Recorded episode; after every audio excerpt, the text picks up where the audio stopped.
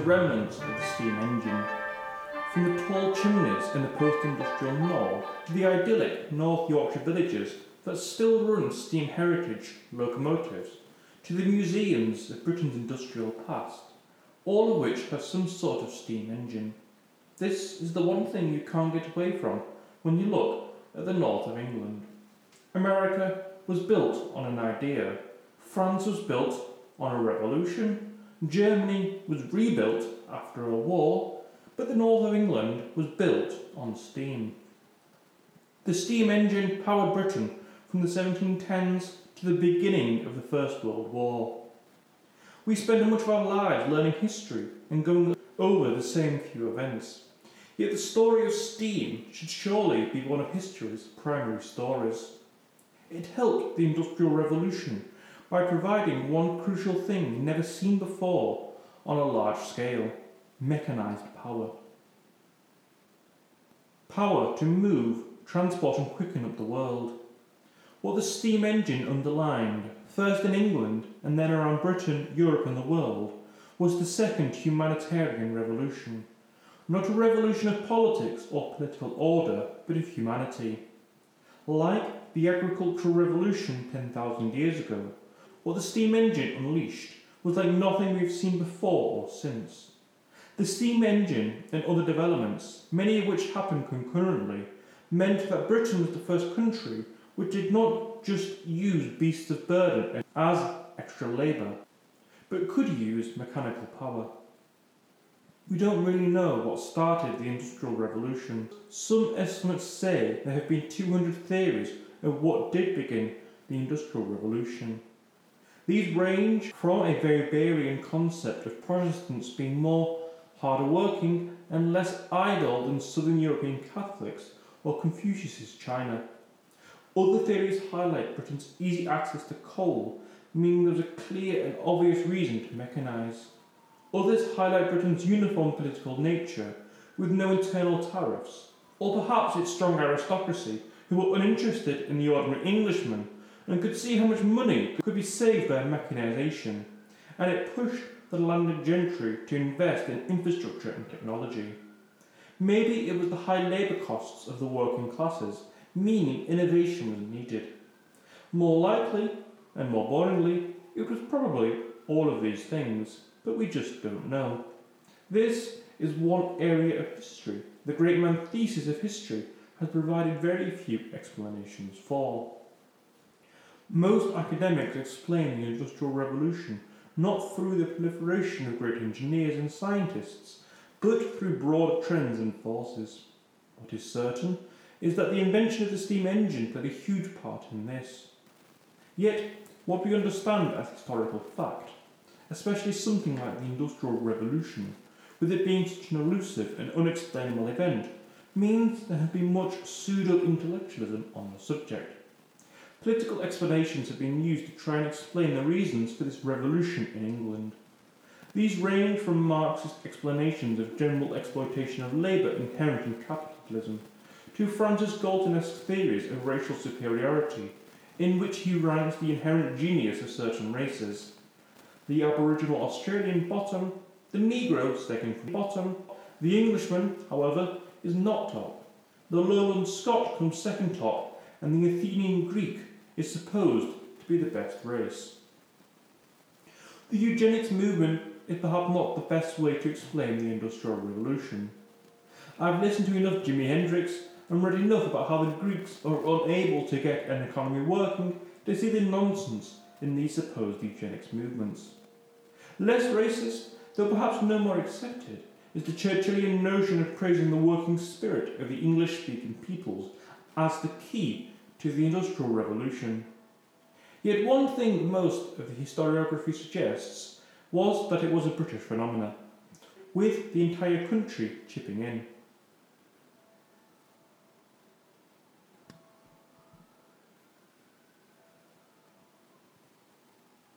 History is always written by the victors, we know this. Yet when people say this, I don't think the phrase is quite understood. It isn't just, for example, the West saying the Nazis were bad, because the Allies beat them and subsequently wrote history. the larger importance of the phrase is the internal struggle over how history is written.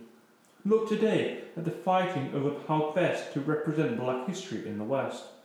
From completely ignoring history to arguing, as the 1619 New York Times project does, that black history is the driving force behind American history. Perhaps my favourite example is the English Civil War. Supposedly won by the parliamentarians, you know, Oliver Cromwell and all that, but soon after the death of Cromwell and the monarchy returned. Ever since, England has been run by a constitutional monarchy. The revolt of Parliament and the promotion of English republicanism by the ruling classes has never been a strong one since 1688.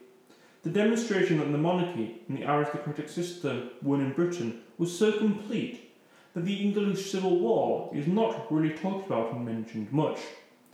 It is often highlighted that Cromwell was an evil man who was hell bent on genocide and power, something a fair evaluation of history would see was less black and white. This crucial point in Britain's history is hardly talked about now, and certainly not central like the American War of Independence is in the United States. Even the name, the English Civil War, denotes a petty squabble. Historians like Christopher Hill state it should be called the English, or at least the British, Revolution. So, what does this matter? Well, English history is written not by those who experienced it, but those who rule. The Industrial Revolution was not an English thing. Britain was three distinct peoples, and the Industrial Revolution can be seen as the result of the interplay between the three great regions of the day Scottish engineers and philosophers, Northern and Midlands miners, factory owners and risk takers, and the Southern bankers, financiers, and landowners who held political control. This interplay, unique only to Great Britain, had regions with strong specialisations and different peoples working in different complementary natures. Furthermore, the strong emphasis on bringing together this new nationalist feudalism declined, allowing people more freedom, creating a more integrated Great Britain. So, by the 1760s, a Scot could be educated in London, working in Birmingham and Cornwall, while having a workshop near one of the great Scottish universities. Today, very little due is given to Scotland, and sometimes even the North, in this industrial revolution. The Industrial Revolution was a Northern English phenomenon. Britain's primary contribution to the world is still little celebrated and understood. Travel to the museums of London and you'll see the great Egyptian sculptures, Japanese arts, Greek artifacts, and Mesopotamian art, but little of what actually got Britain the money to acquire those pieces of history. The Industrial Revolution is treated almost as if it happened by accident and while the 200 or so theories play a strong role, the fact that the Scots could invent, which the Northern English could use and develop to aid commercial industry and use the riches to put money into the world's most advanced banking and financial system in London, was the result of this great financialisation. The South then used this newfound wealth to establish Britain as a central part of the world by expanding the global marketplace and expanding its political power. The steam engine was one of the most important elements in this relationship.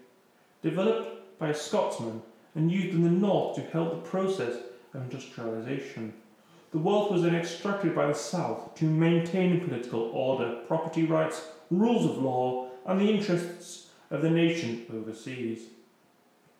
Despite the steam engine and other inventions like this clearly being so important, inventions as a historical concept have seen little interest. Economist Abbott Payson Usher has a theory of inventions in his 1929 book, A History of Mechanical Inventions, in which he lists a four step sequence of how inventions are made. 1. Awareness of an unfulfilled need. 2. Recognition of something contradictory or absent. 3. An insight into a pattern. 4. A process of revision in which the insight is tested and refined. This is broad enough to apply to most inventions, but too broad to be of little use in understanding how inventions actually work. But as we get a little deeper into the study of inventions, it's important to see a more conceptual theory of innovation, as we can start to see patterns into how inventions change our life.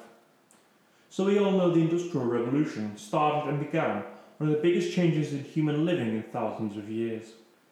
T.S. Ashton's summation of the Industrial Revolution was short and precise. Quote, in about 1760, a wave of gadgets swept over England. Yet this original wave in 1760 hadn't fully incorporated a generally useful steam engine just yet. By 1800, England's water mills were still providing three times as much power as its steam engine.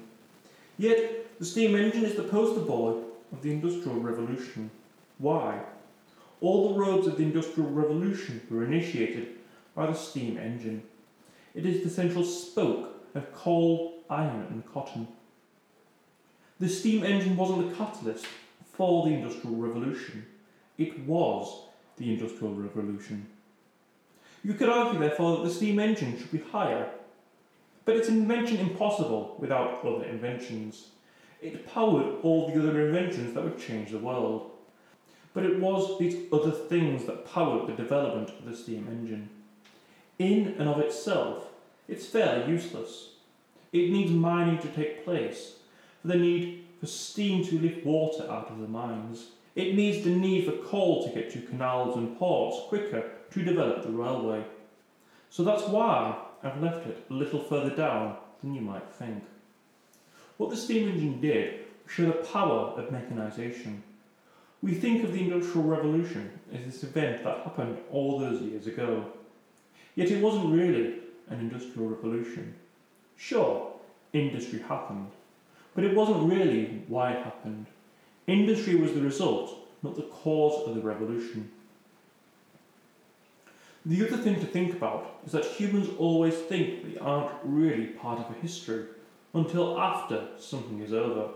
Sure, people go through events which sometimes become history, but the truest changes take a long time, and you don't quite realise its impact. People living in the coronavirus crisis have a real sense it might be historical, but it's a short, sharp event. The longer drawn out changes will occur after that and will be far more profound than people having to stay inside for a few months during the lockdowns. We don't tend to see that as history. To us, it's just living. The September 11th attacks were perhaps one of the few occasions in recent years where there has been a clear, yes, this is history moment. Yet the pre and post 9 11 world is far harder to comprehend what changed and by how much. Smartphones, for example, we just use and we can see day to day how we do use them, but we struggle to comprehend what billions and billions of people suddenly getting smartphones and internet access in the real world actually means for humanity. So I've thought the Industrial Revolution was poorly named. It should be called the Mechanical Revolution. The use of mechanics and mechanical objects as tools is something we are still living with today. Every day we use machines, so there's something we don't have to do, with new and more efficient machines ever changing and helping us more. The agricultural revolution was not begun with somebody planting a seed and announcing, therefore, the agricultural revolution had begun. It was a small and gradual process over a period of centuries with no end game and a profound change in humanity, with perhaps little awareness that you were living through something remarkable. You may have heard of only one industrial revolution. Historically, it suggests there have been three or four smaller industrial revolutions.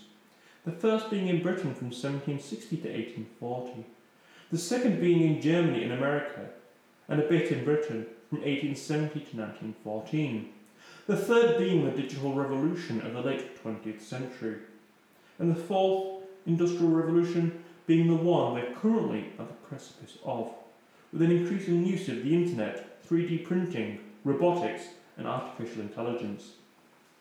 Yet I would argue these are not part of individual industrial revolutions, but a much larger and broader mechanical revolution, which, because we live through, we can't really see. But in the fullness of time, we may see the last 300 years and next 100 years is a long mechanical revolution. Every piece of progress is focused on our world being ever more mechanised. I would suggest that the mechanical revolution is winding down. We'll either have to find more and more things to mechanise, or we'll stagnate, or we'll have to find the next revolution. Yet the problem is that there's only so much that can be mechanised. So the steam engine. It's not one of those inventions I call a meta invention, an invention that leads to many other inventions like computing or agriculture. The steam engine is an archetypal invention by putting a few different inventions and innovations together and with a bit of knowledge of the natural world, something was able to be made that was radical and new. This is its story. In around 60 CE, there was a mathematician called Heron who lived in Alexandria in Egypt. Heron, sometimes called Hero, was an inventor who invented a device that used steam to make a sphere rotate. Nothing ever came from this invention, and we've seen this type of thing before how a novelty product actually turns out to be useful. That you can mechanize something that looks like a novelty may have profound implications, but the fact it's mechanized is what interests you at first. It may be able to do something that previously you couldn't, resulting in you no longer having to do that thing and spending more time doing something else, resulting in you no longer having to spend time doing it and making everything more efficient and less reliant on human muscle. The closest modern example is robotics. It's a novelty news item to see a robot do something, and in the early 2000s, there was not a day that seemed to go by without stories of a Japanese robot of some kind trying to walk and falling on its arse. But 20 years later, and the technology might be good enough so it's no longer a novelty, but something you see every day. And because it's mechanized, and because it's mechanized, it causes a large change in how we live our life. Anyway, Florence, 1641. It had been ruled by the Medici family for two centuries already, and was the centre of the Renaissance and scientific revolution, something we'll get onto more in future episodes. Evangelista Torricelli was living in Rome and adored Galileo, and so moved to Florence to spend the last few months of Galileo's life with him. He succeeded Galileo as professor of mathematics at the Florentine Academy. In 1644, Torricelli built a series of apparatus to test the limits of water pumps. In 1644, through a series of experiments, he built a fundamental barometer to test air pressure.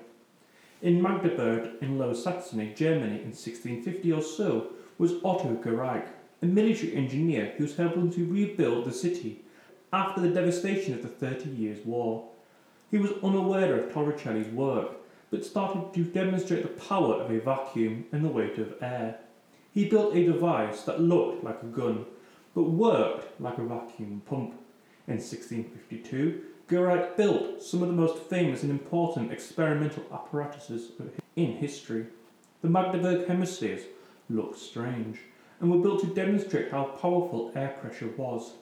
This tiny contraption he built could not be pulled apart by horses, and it only used air pressure. He showed this off numerous times, even to the German elector, Friedrich Wilhelm, amazing and impressing him. England, in the midst of the 1600s, had escaped the brutality of the Thirty Years' War. But there was a civil war going on, or as I think we better start calling it, a revolution. During this time, both Robert Hooke and Robert Boyle were learning of Guericke's experiments. Both were extremely learned men with many discoveries amongst their achievements, such as the law of elasticity, the invention of the microscope, and much more. Their start began in 1659 when Robert Boyle hired Hooke to improve on the vacuum pump. The improvement Boyle wanted was to allow him to investigate the vacuums. This investigation would lead in 1660 to the publication of new experiments physico-mechanical touching the spring of air and its effects. After hiring Hooke, Boyle hired Denis Papin to continue the research. In 1690, Papin published the Acta Eruditorum, a design of a true atmospheric engine. It used a vacuum made by steam condensation to let atmospheric pressure drive a piston. Papin's insight when making this device was seeing that the weight of atmosphere on top of an open cylinder could drive something mechanical within the cylinder. At Gresham College in 1699 in London, a prototype steam engine was shown off by Thomas Savery for draining water from deep pits. As pit coal replaced charcoal as a preferable energy source, there needed to be better replacement than digging drainage tunnels. At the time, the most powerful pumps were water wheels, but of course, coal mines don't come neatly next to rivers. Savery was among one of many who realised that turning water into steam created pressure, and then converting it back to water produced a vacuum. But it was he who made it commercially viable. Despite our thinking the industrial or mechanical revolution was made by entrepreneurial men, it was actually the government who funded Savery's work. Savery's steam engine wasn't perfect, as it could only pump water, lacked any safety valve, and needed to be no more than 25 feet from the bottom of the mine shaft to work.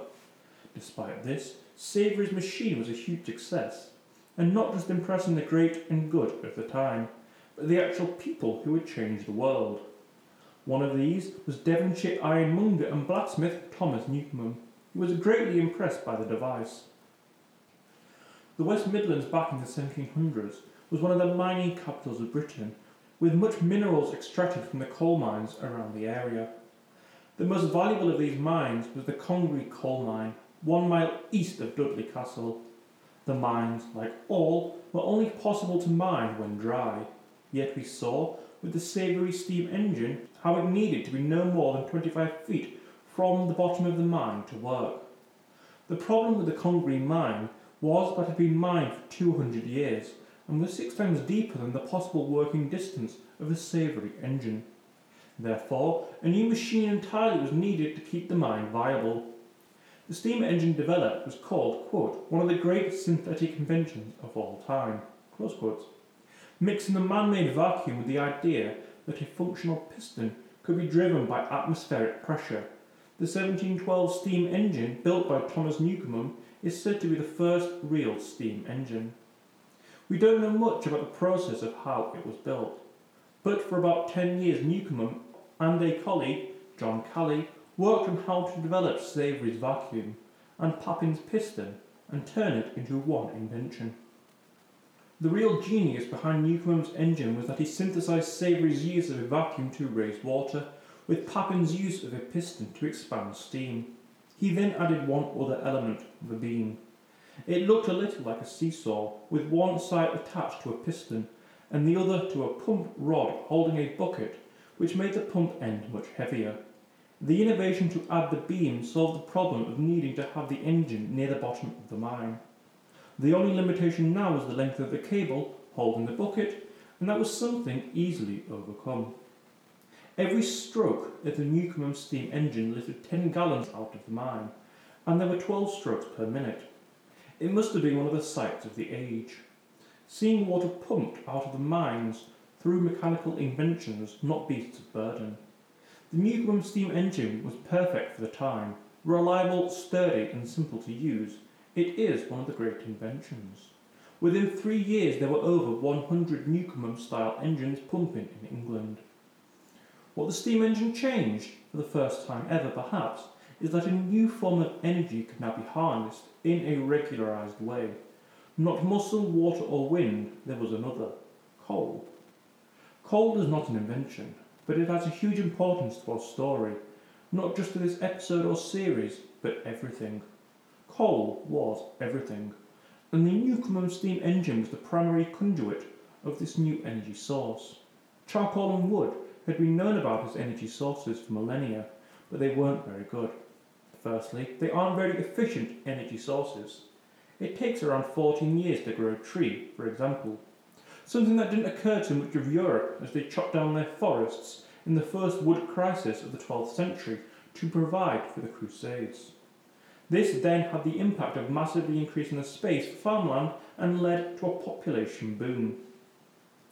Forms of coal had been known through the centuries before Newcomen and often called sea coal, as coal near the sea was very easy to get at. But as the need for coal grew, the mines to get them got deeper and deeper. And as medieval England started to move towards the early modern period, the limits of the water table meant it became very difficult to get coal from underground. Mines were being abandoned due to the water table, as they were unable to get water out of the mine. The impact of the Newcomen engine on the process of mining can be shown in one way in particular. Before the engine, the only way to get water out of the mines was via a horse. In 1752, a study was carried out to see just how effective the steam engine was. A horse driven pump could lift over 67,000 gallons of water every 24 hours at a cost of 24 shillings. The Newcomen engine allowed for 250,000 gallons at just a cost of 20 shillings. This, overall, lowered the effective price of coal. While this was a great achievement, the Newcomen engine didn't quite do enough to move the steam engine away from the coal pit, which was still the only place the economics of the Newcomen engine worked. Nobody could use this engine for much more than mining coal. It was able to pump water out of the mines 300 feet deep and was instantly recognised by the mine owners as a way for them to make more money. Especially as the coal was abundant in the coal mines, this was easy to do. Yet the cost of installing the engine and the price to use it meant that a lot more coal was needed to be mined to compensate for the fact. This created the subsequent problem of a more efficient transport method being needed to transport the coal so the return on investment could be maintained. Nevertheless, the Newcomen engine was a great success and copied all over Europe and studied in all the great universities, including the University of Glasgow, where one James Watt worked. Scotland in James Watt's time was a very poor place, poorer than England at any rate. It didn't speak English per se, with Scots being the most common language, as a very strong dialect of English, more Anglo Saxon and Celtic than Standard English. David Hume, one of the great philosophers of the day, and of any day, encouraged the Scots to learn English and integrate into Great Britain, an idea that generally won out and resulted in Scotland being one of the primary immigrants to the colonies, massively overrepresented in the British Empire, despite what the Anglophobic Scottish National Party might tell you. And let's face it, who could blame the average Scot for leaving Glasgow and moving to Australia? Or moving out of the Highlands, where there was a massive overpopulation problem, to serve in the army or the navy and travel the world. Scotland was a long way from political power in England at the start of the Union, but it was more literate than England. Furthermore, the universities were not controlled by the church as they were in Oxford and Cambridge. This relative poverty but new possibilities after the union of England, Scotland, and Wales explain why Scotland became such an important player in British history. The Scots were very well educated, and education was one of the primary skills Scotland could export. Scotland trained many doctors who left for all over the empire, with the most valuable asset being taken with them their intellect. Scotland was almost like a modern day Cuba, with an educated population, but still poor. Furthermore, Scotland's artists were some of the most highly educated in Europe, and as England began to inch ahead of the continent, Scotland was in a prime position to help England pull ahead a little quicker. So, James Watt, one of those names you've probably heard before. He was one of the more prominent names of science, engineering, the Industrial Revolution, Scotland, Britain, and the world. Watt's family background was perfect for what he wanted to do. A grandfather who had been a teacher of mathematics, navigation, and astronomy, and a carpenter father. When 17 years old, James Watt's mother died, and Watt was sent to Glasgow to learn his trade, mathematical instrument making. He could find no tutor, so he went to London, arriving in 12 days. London at the time was the biggest city outside Asia. It was dirty and overcrowded. It was dirty and overcrowded, so not much has changed then. Watt arrived too old by far, with most apprentices arriving at 14. But those extra in Scotland gave Watt an advantage, as he'd learned many skills. He was employed as an apprentice at the Guild of the Worshipful Company of Clockmakers in the City of London, where in only a year he packed seven years' worth of education into just one, working on all sorts of the most advanced technologies the 18th century had to offer. From London he went back to Glasgow, a small town of 15,000, where he set up shop as the mathematical instrument maker to the university. That's the University of Glasgow. In Glasgow, Watt was a stone throw away from Adam Smith, perhaps the most other important Scot of all time. Watt instantly started to draw admirers from the university and could have been a great academic, but he wanted to make a better living from his experiments. In 1759, Watt entered into partnership with John Craig to manufacture optical instruments, and then in the Delftfield Pottery Company. Every summer, he spent it crisscrossing Britain, working as a surveyor for the canals starting to pop up. After one surveying trip, he returned in 1763 and was asked to repair a Newcomen engine owned by the head of Glasgow's Professor of Natural Philosophy. It wasn't fully broken, but stopped working after one or two strokes. So Watt set about repairing the engine. The first problem Watt identified was the cube-square law, one of those mathematical problems solved in the scientific revolution that was soon to impact the mechanical one. The cube-square law is the observation that the surface of any solid object increases in size far more slowly than its volume. What this meant for the steam engine was that it showed the obvious weakness of larger models of the Newcomen engine. The bigger something gets, the less efficient it will be, if based from smaller models. The law also works in reverse, and this is what gave Watt his insight. The Newcomen engine he had been given was a smaller model than the standard engine, and yet it was using far more steam than it should have been. Yet Watt couldn't explain why this was. Two years of experiments ensued, with Watt trying to work out how to measure the loss of heat in the Newcomen design. He eventually worked out that the engine depended on the steam filling the cylinder before a vacuum was produced. Every time fresh steam was added into the cylinder, it didn't expand it, it just turned it back into water. This meant it was still highly inefficient as an engine. Watt kept thinking about an engine that was cheap as well as good and didn't waste fuel. By 1765, Watt had tried dozens of ways to find to get the cylinders to heat and cool rapidly enough not to cause waste. The way he finally worked it out was a second chamber connected by a pipe through which steam could flow. When it arrived in the new chamber, it was already surrounded by cool water, and the steam would condense, and a vacuum would form, and atmospheric pressure would pull down the piston. A mix of theorizing, trial, and error led Watt to his breakthrough. But now it was time for Watt to return to his university workshop to make this into a model. Within weeks, he had handcrafted all the components for an engine with two cylinders, one piped to a boiler containing a piston with a valve on the bottom to vent excess water. The two cylinders were connected by a pipe with a syringe immersed in a cistern of cold water. For Watt, a perfectionist, to say that the machine was perfect even 30 years later was a huge thing. Yet he struggled to find the capital to build it following the collapse of the Ponzi scheme that was the South Seas Company. Eventually he found John Roebuck, a serial entrepreneur, after long correspondence, agreed to fund Watt's machine. Three years later, and Watt was still having issues in trying to build it. Any defect in any piece of material was liable to stop the machine working. Newcomen's design only had to be better than a horse. Watt's had to be better than Newcomen, and a lot better at that. In 1769, Watt travelled to London to get a patent, number 913.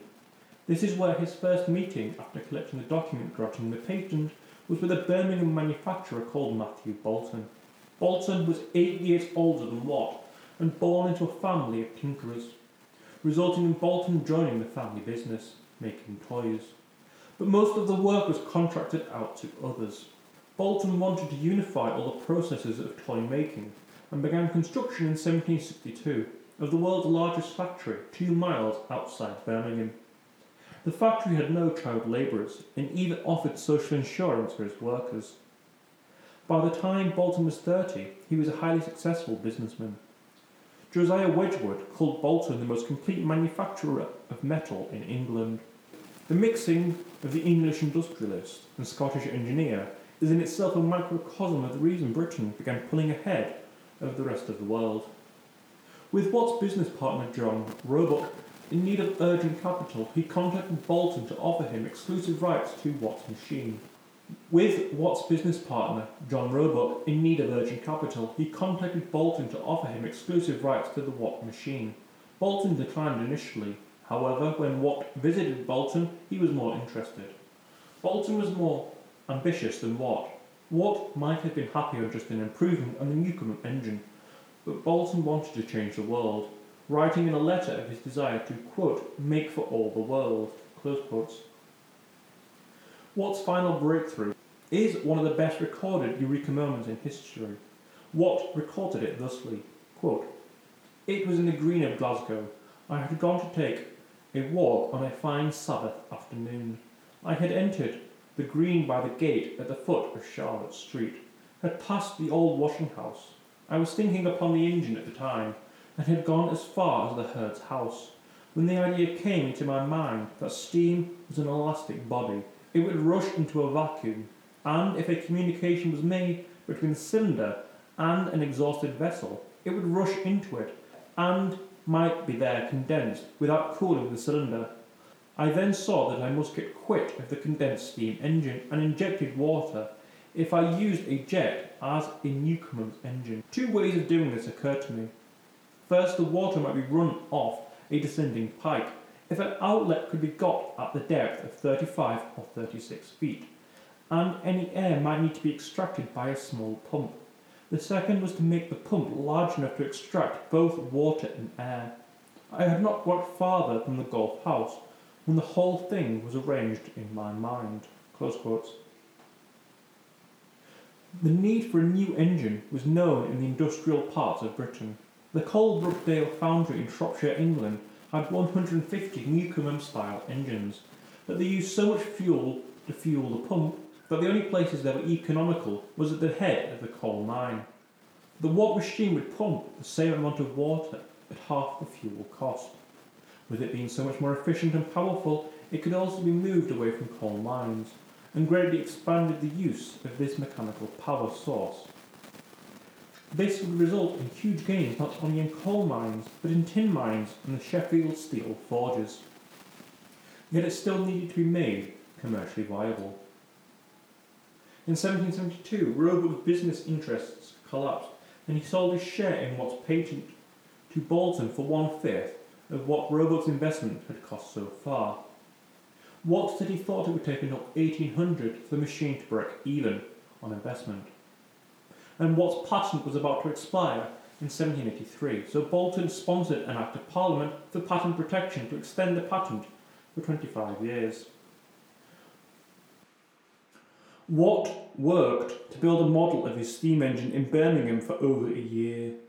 Driven by a desire from Boulton to use this as an advertisement for the new engine on March the 8th, the Bloomfield engine was exhibited to general wonder. Yet the true wonder would be the second Birmingham steam engine. Installed at an ironworks, it was much more impressive and led to interest from Cornish tin mines. These mines were 800 feet deep and was far more daunting than those Midland coal mines, meaning they needed constant draining. In the second half of the 18th century, half the advanced steam engines of the day were in one region of Cornwall. By taking one third of the difference in work, that's one third of the extra profits from what you could otherwise have mined. The Newcomen engine installed, replacing the Newcomen engine with the Watt one, sounded like a good business plan, yet it faced one hurdle. There needed to be some calculation of what, quote, the same work, close quotes, as before would have been. Watt came up with a method of measuring the pressure produced by a traditional atmospheric engine and then measuring it against his own engine. He then converted this measurement into what he called horsepower. The original Savery model was advertised as being 2 horsepower. This new measurement of horsepower was crude but useful, and it is still measured in more or less the same way as Watt first envisioned it. The engine Watt provided to the Cornish mines proved highly successful, and within five years they became the choice for most Cornish mines. Ever the tinkerer, Watt continued after this installation in Cornish mines to try and improve his engine. He installed a sun and planet gear system. Think of two gears with one sun and the other planets attached but orbiting the fixed central gear. This simple addition of a rotary motor meant that he could add another cylinder, making the piston movement identical both up and when it came down. The piston was both pushed and pulled, both up and down, further improving the machine's efficiency. With a 75% reduction in energy use, it could still be pumped half as much. The double acting engine dramatically increased the amount of coal that could be mined economically. These improvements then stimulated new demands, as there was now a smaller engine that could pump for such a low amount of fuel. The double acting engine meant that steam power could also be taken away from mines and mills and anywhere that needed engine power.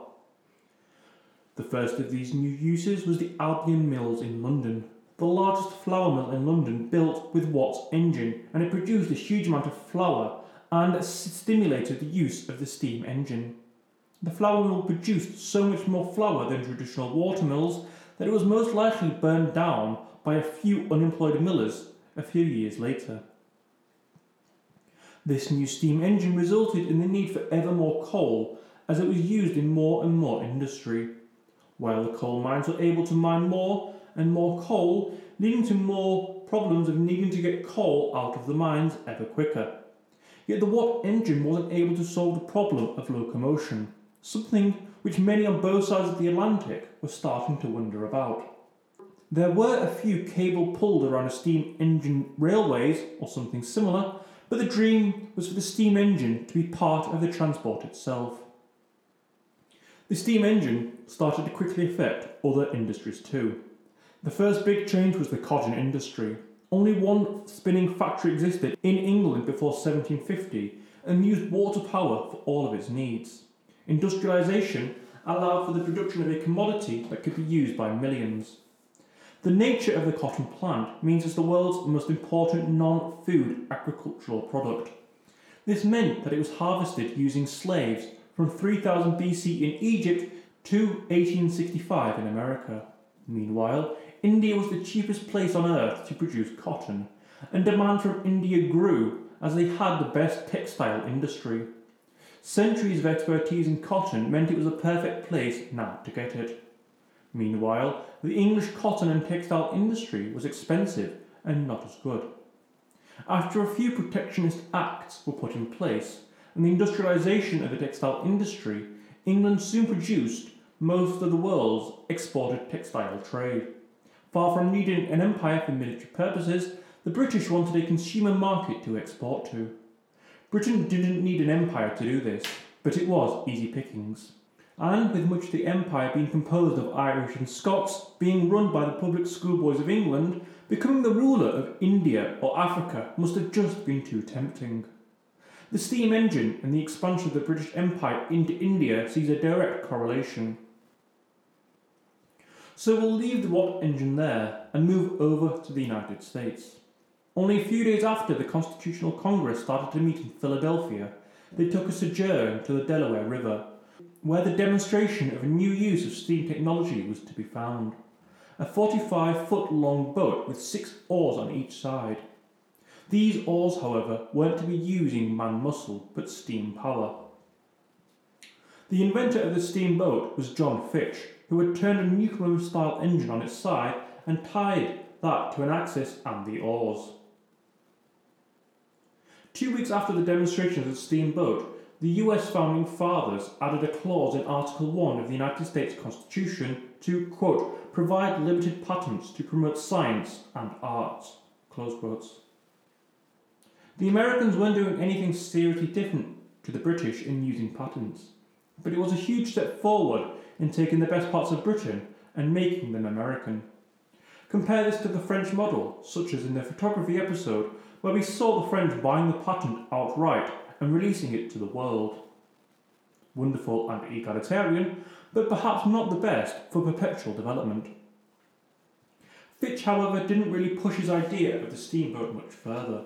With the huge rivers of the United States, quicker transportation over water would have been huge if you could get upstream travel. Furthermore, our old favourite, the French Revolution, was blocking immediate French experiments with a steam powered ship. Meanwhile, Robert Fulton started to make genuine steps towards steam engine ships, with the Clermont, a 20 horsepower James Watt engine to which he was granted a monopoly to travel the Hudson River on. It travelled at just 5 miles per hour, but it was quicker than any other steamboat to date. Oliver Evans, born in the colony of Delaware, was one of the first Americans to innovate with the steam engine. In 1788, he invented an automated mill that turned wheat into flour in one continuous operation, showing a gift for large mechanical designs. Evans had wanted to use steam to propel vehicles. As we saw in the canal episode, moving over water rather than land is a lot easier, so he added a boiler to increase the pressure and applied for a patent for a high pressure vibrating steam engine. This engine could have been huge, but the United States was a long way away from needing this type of steam engine for locomotion, unlike in Britain. So the steam engine was eventually retooled and used the engine in 1805 to make a steam dredge. The American riverboat is part of that American folk heritage that seems impermeable for somebody from the outside. Probably like an American trying to understand why I'm so into canals, railways, and cricket. Though most English people seem to have a difficult time understanding that too. The riverboat in the United States was home to the most famous of all of its presidents, Abraham Lincoln. While his role in literature in the United States was a key to American literature separating itself from the Old World. The Old World had nothing quite like the Mississippi River. England like New England and the eastern seaboard had lots of smaller rivers and a couple of big ones. But the Midwest, with its huge central artery, was entirely different.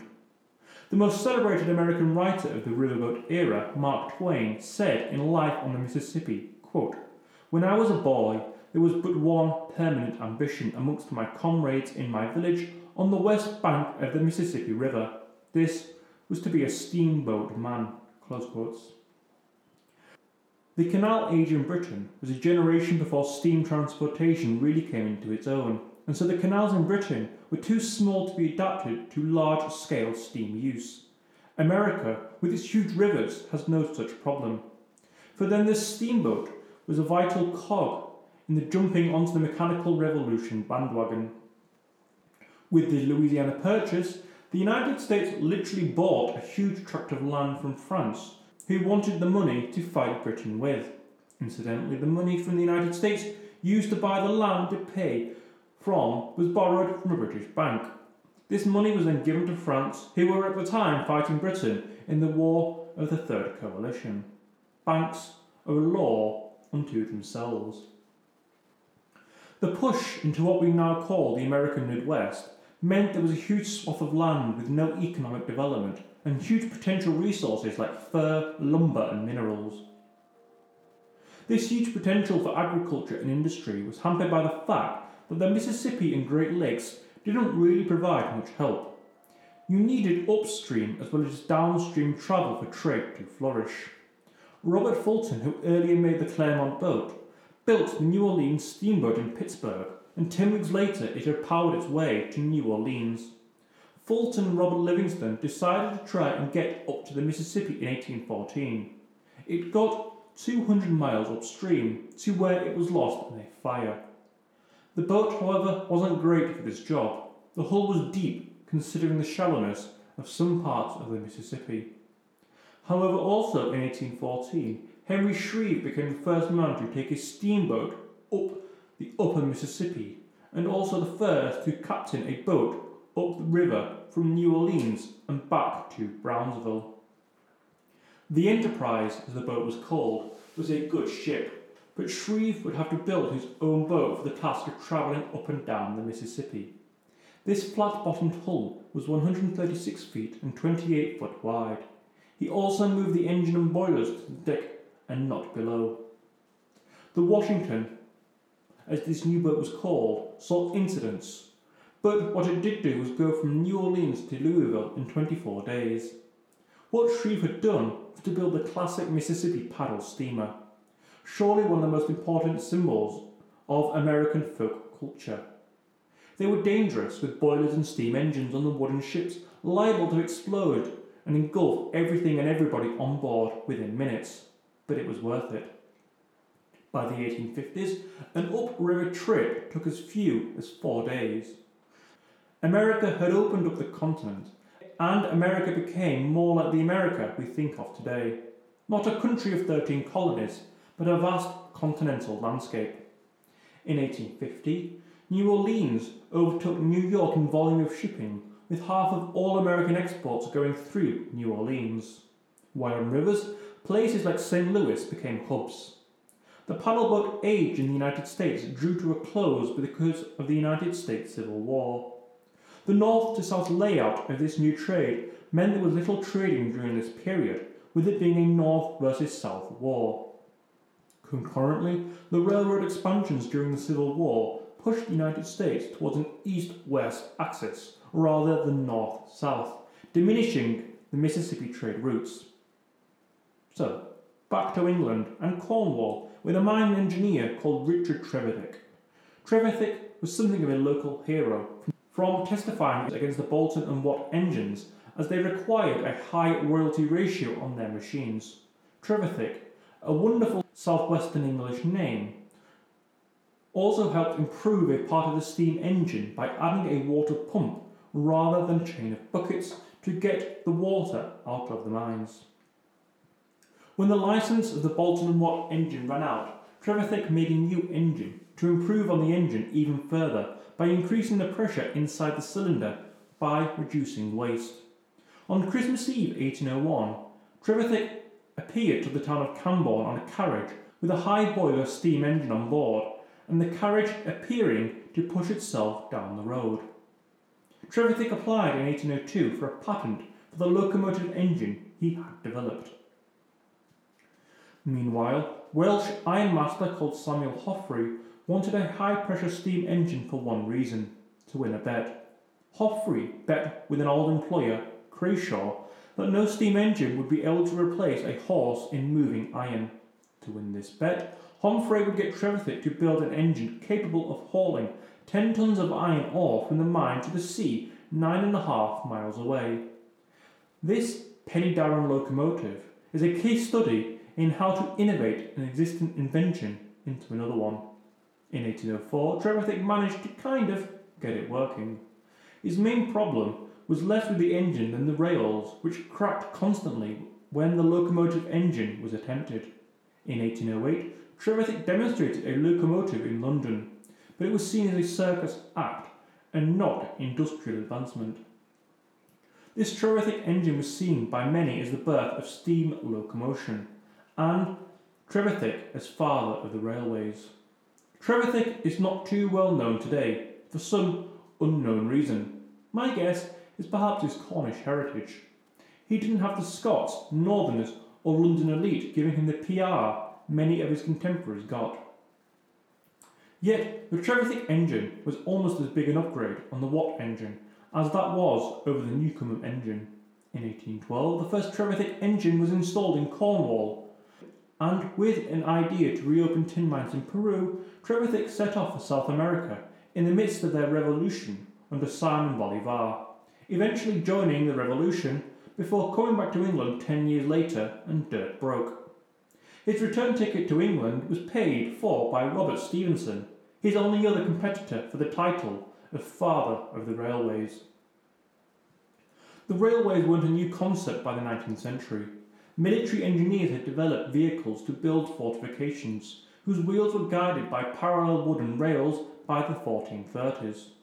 While in the 16th century, this idea was adopted by miners.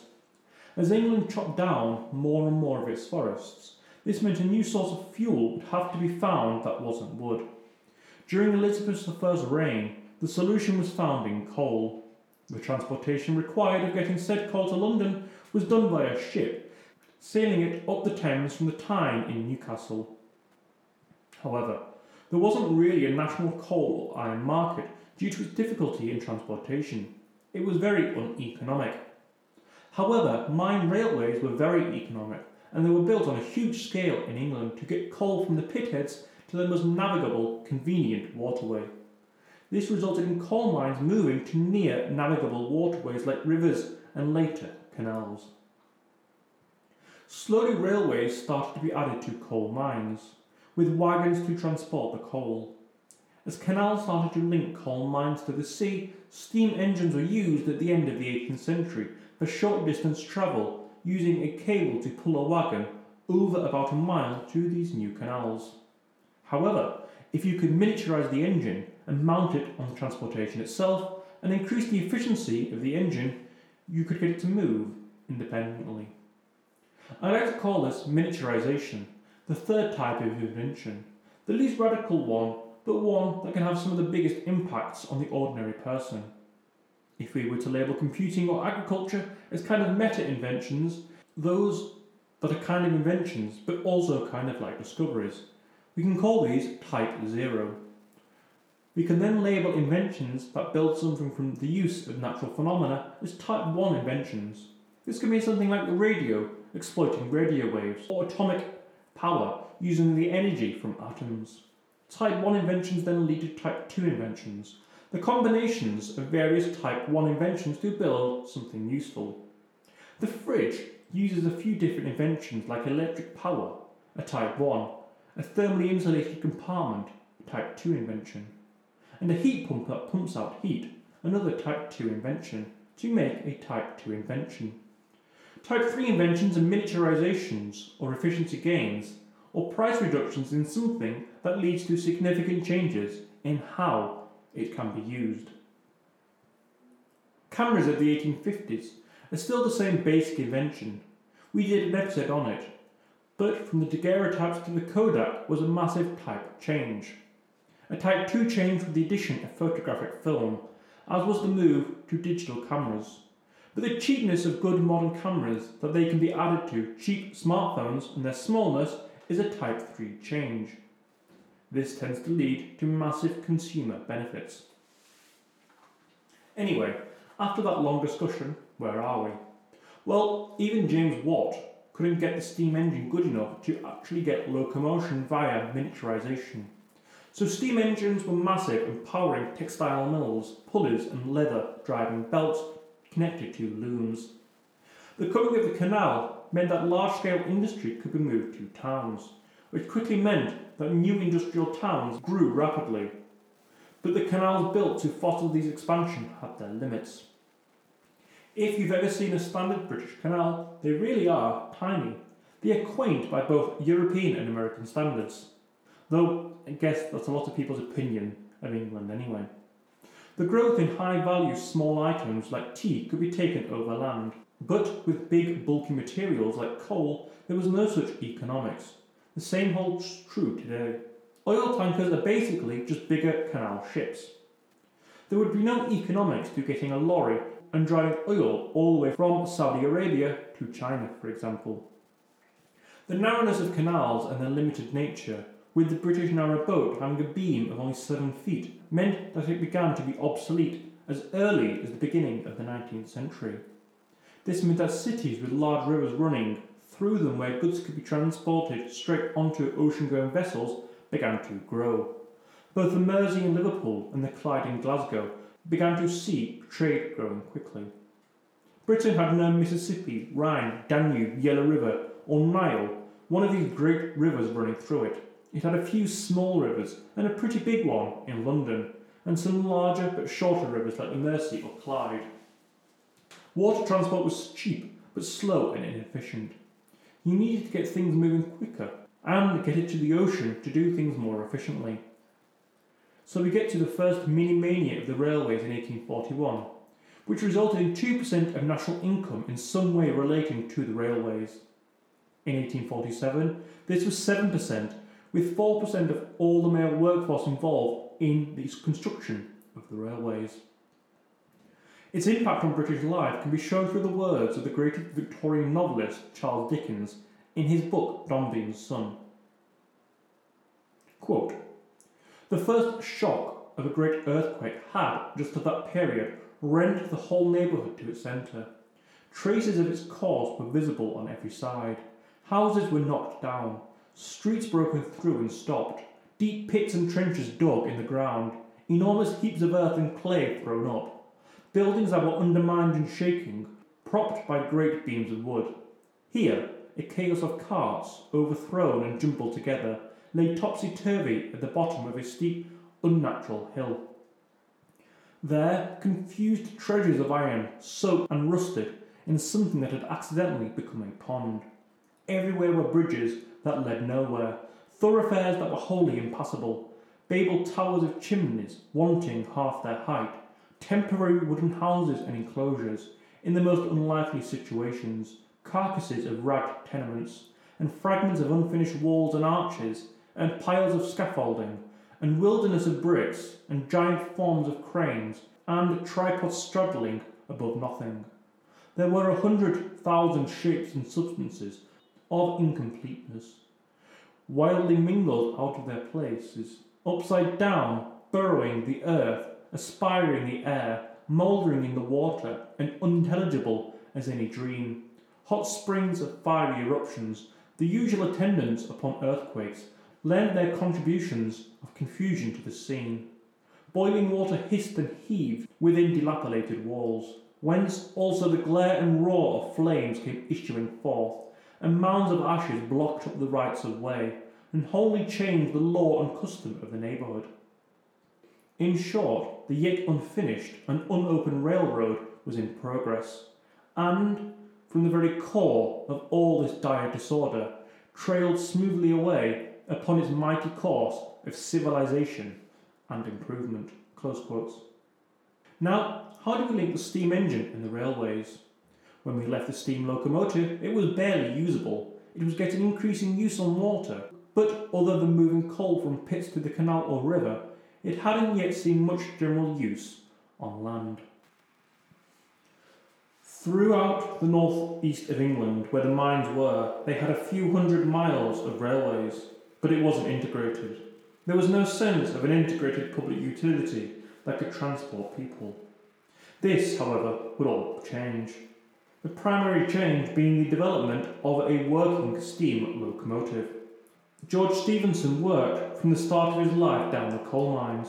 Then he began working on a steam driven pump, and after that, another job down the mines. Inspired by the developments in the north of England, Stephenson taught himself to read and write and hired somebody to teach him maths.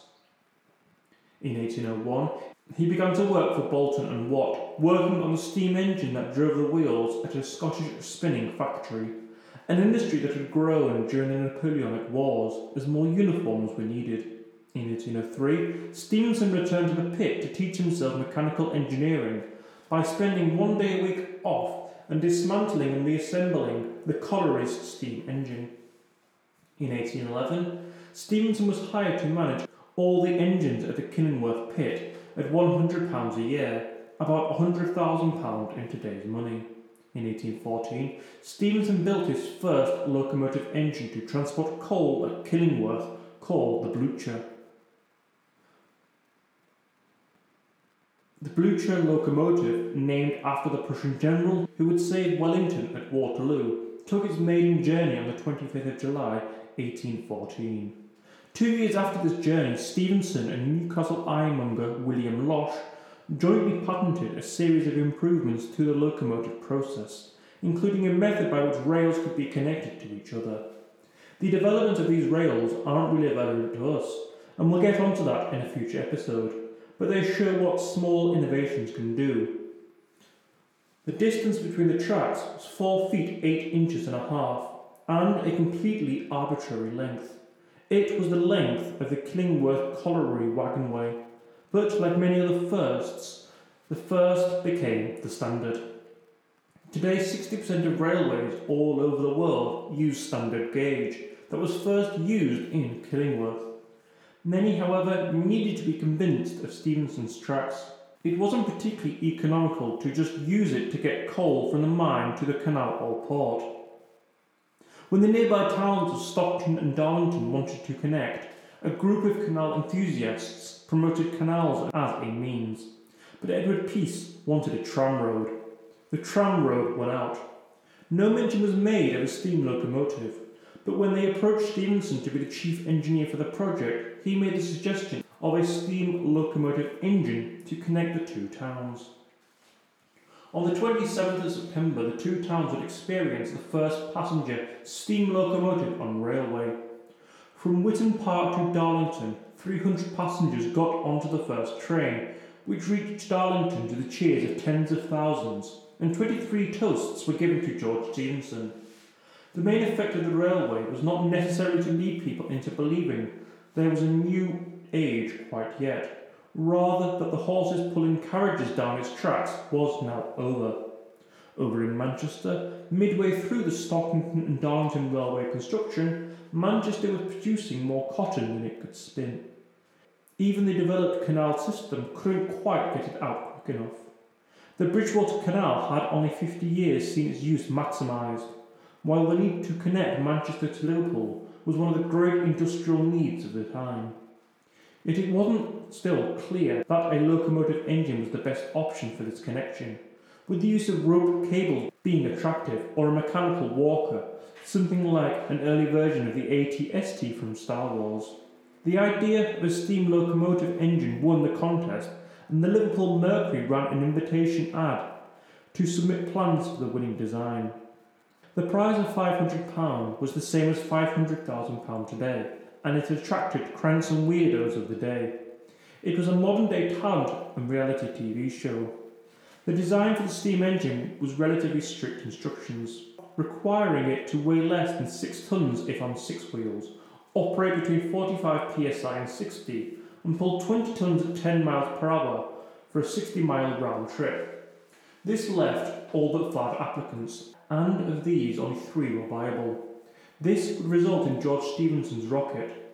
The engine had four main differences from previous engines. It could transmit power from pistons to wheels efficiently. It could preserve the traction between the wheels and track, minimise the loss of heat between the boiler and the cylinder, and it could maximise the amount of heat in the boiler itself. By September 1830, the rocket, as it had come to be known, was broken up and shipped into pieces, and moved via horse-drawn wagon and canal to Liverpool for the trial. The two transportation systems carrying it would be carrying their own death. The first day of the trial were October the 6th, 1829, with an average speed of 10 miles per hour. The rocket quickly proved itself to be the best locomotive engine, but then the driver, who we think was George Stephenson himself, started to unleash the rocket. After the first lap of the test track, the locomotive went at 15 miles per hour and then 20 miles per hour, and then he opened the steam regulator, and it went at 30 miles per hour, using only 200 pounds of fuel an hour. The other engines weren't a match for the rocket engine, Thousands rushed onto the finish line to cheer on Stephenson's rocket. One year later, and the Liverpool and Manchester Railway opened for business with eight Stephenson rockets. A few weeks later, and Stephenson produced his Planet and then Samson and Goliath engines. And what soon became clear was that the rapid and increasing use of the railways was because of the steam locomotive from 1830 to 1870 is best called the Railway Age. From the development of the railways to the Franco-Prussian War, the railways are the best way to see this period of history. We can view 1910 to 1950 through the eyes of two world wars, but we need to look at the period of 1830 to 1870 through the eyes of the railways. But why is the rocket the high watermark for steam engines? We could argue that some of the various steam powered boats that crossed the Atlantic could mark this point. Yet the steam locomotive is the real cog in the Industrial Revolution. Matching the increasing use of powerful steam engines in mines and better able to connect up the rest of the country, steam locomotion marks the real age of this mechanical revolution.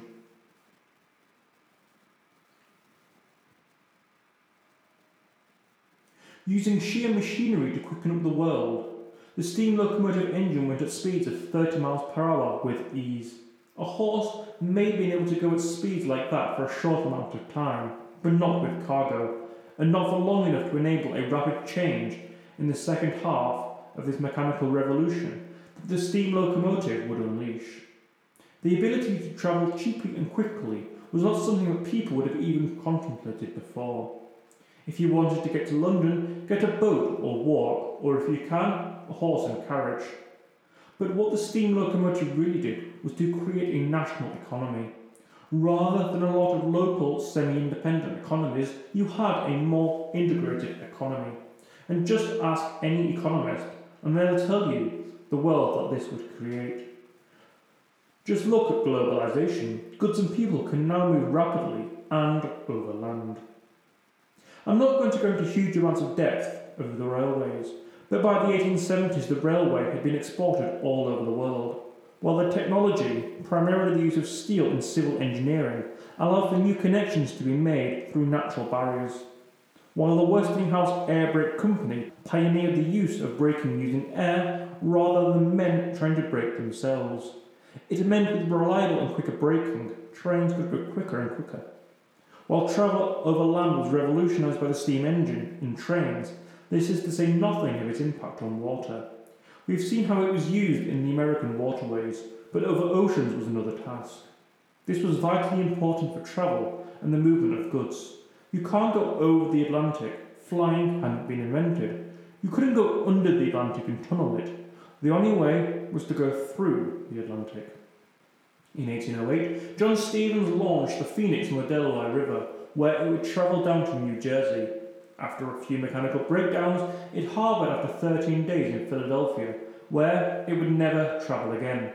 It was the first ever ocean voyage for a steamship, even if it was something of a failure. In 1814, a steamship called the Margery was built in Glasgow, and a year later a French company bought it to serve the Seine River and renamed it the Elise. To do this, the ship made the first cross-channel journey in heavy seas. The first regular steamboat service opened in 1819 in Scotland to link Glasgow with the Highlands. Yet, there was a reason why steamboats didn't immediately take off.